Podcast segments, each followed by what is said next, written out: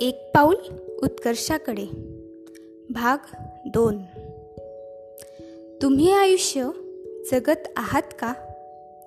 आता तुम्ही म्हणाल आमचे श्वास चालू आहेत. आम्ही जिवंत आहोत. आमची सर्व कामे करत आहोत. म्हणजे आम्ही आयुष्य जगतच आहोत ना? हो तुम्ही जिवंत आहात. म्हणूनच तर मला ऐकत आहात.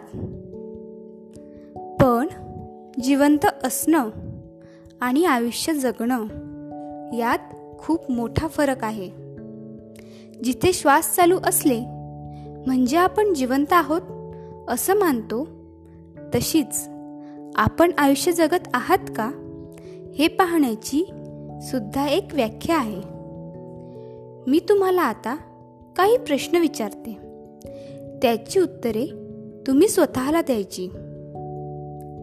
आणि ती सुद्धा प्रामाणिकपणे. प्रश्न पहिला तुम्ही किती वर्षाचे आहात? प्रश्न दुसरा आतापर्यंत तुम्ही जितकी वर्ष जगलात त्याकडे मागे वळून पाहताना तुम्हाला आनंद होतो का? प्रश्न तिसरा तुमच्याजवळ तुमच्या आसपास तुमच्यावर प्रेम करणारी आणि तुम्ही ज्या लोकांवर प्रेम करता ती आहेत का? प्रश्न चौथा. तुमचे काही ध्येय आहे का? किंवा तुम्ही ते मिळवले आहे का? प्रश्न पाचवा. तुमच्या सर्व गरजा पूर्ण करून उरेल इतका पैसा तुमच्याजवळ आहे का? प्रश्न सहावा.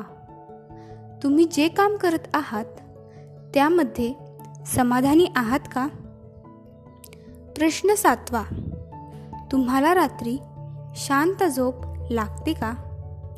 प्रश्न आठवा. सकाळी झोपेतून उठल्यावर तुम्ही प्रसन्न असता का? प्रश्न नववा.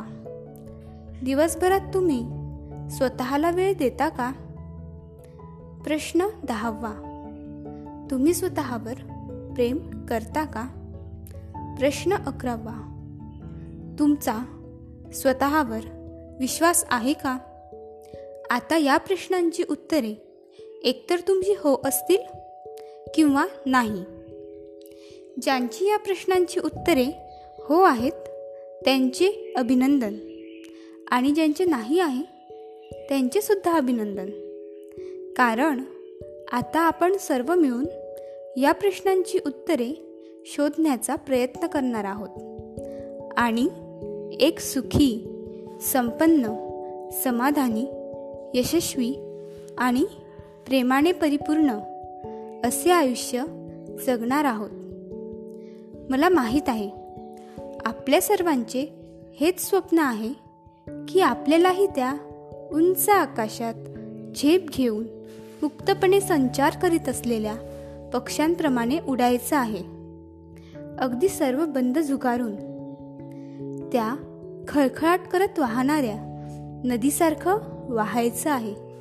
आपल्यासोबत सर्वांना तृप्त करत आनंद देत आनंदाने.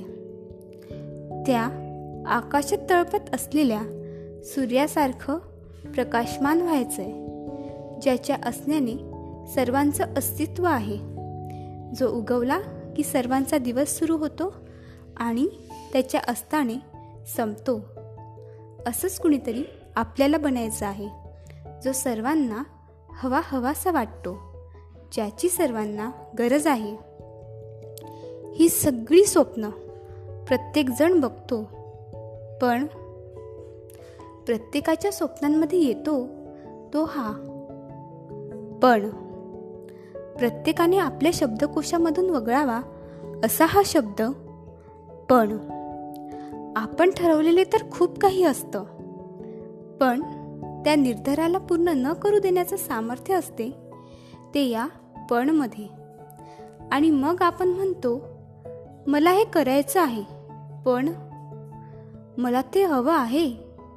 पण मी ते करू शकते किंवा शकतो. पण आणि हाच पण आपले आयुष्य आपले स्वप्न पणाला लावत आहे हे आपल्या लक्षातही येत नाही. आणि जेव्हा आपले लक्षात येतं तेव्हा मात्र वेळ निघून गेलेली असते. जर स्वतःची स्वप्न साकार करायची असतील आपल्याला हवे तसे आयुष्य जगायचे असेल तर आधी या पणला महत्त्व देणं बंद करा. आणि मग बघा तुम्हाला तुमची स्वप्ने पूर्ण करण्यापासून कोणीही थांबवू शकत नाही.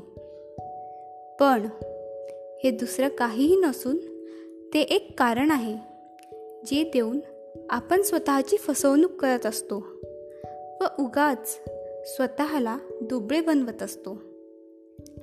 चला तर मग एक यशस्वी आनंदी व आपल्याला हवे तसे आयुष्य जगायचे असेल तर पण या शब्दाला आपल्या स्वप्नांमधून आपल्या आयुष्यातून दूर करूया आणि उचलूया एक पाऊल उत्कर्षाकडे. धन्यवाद.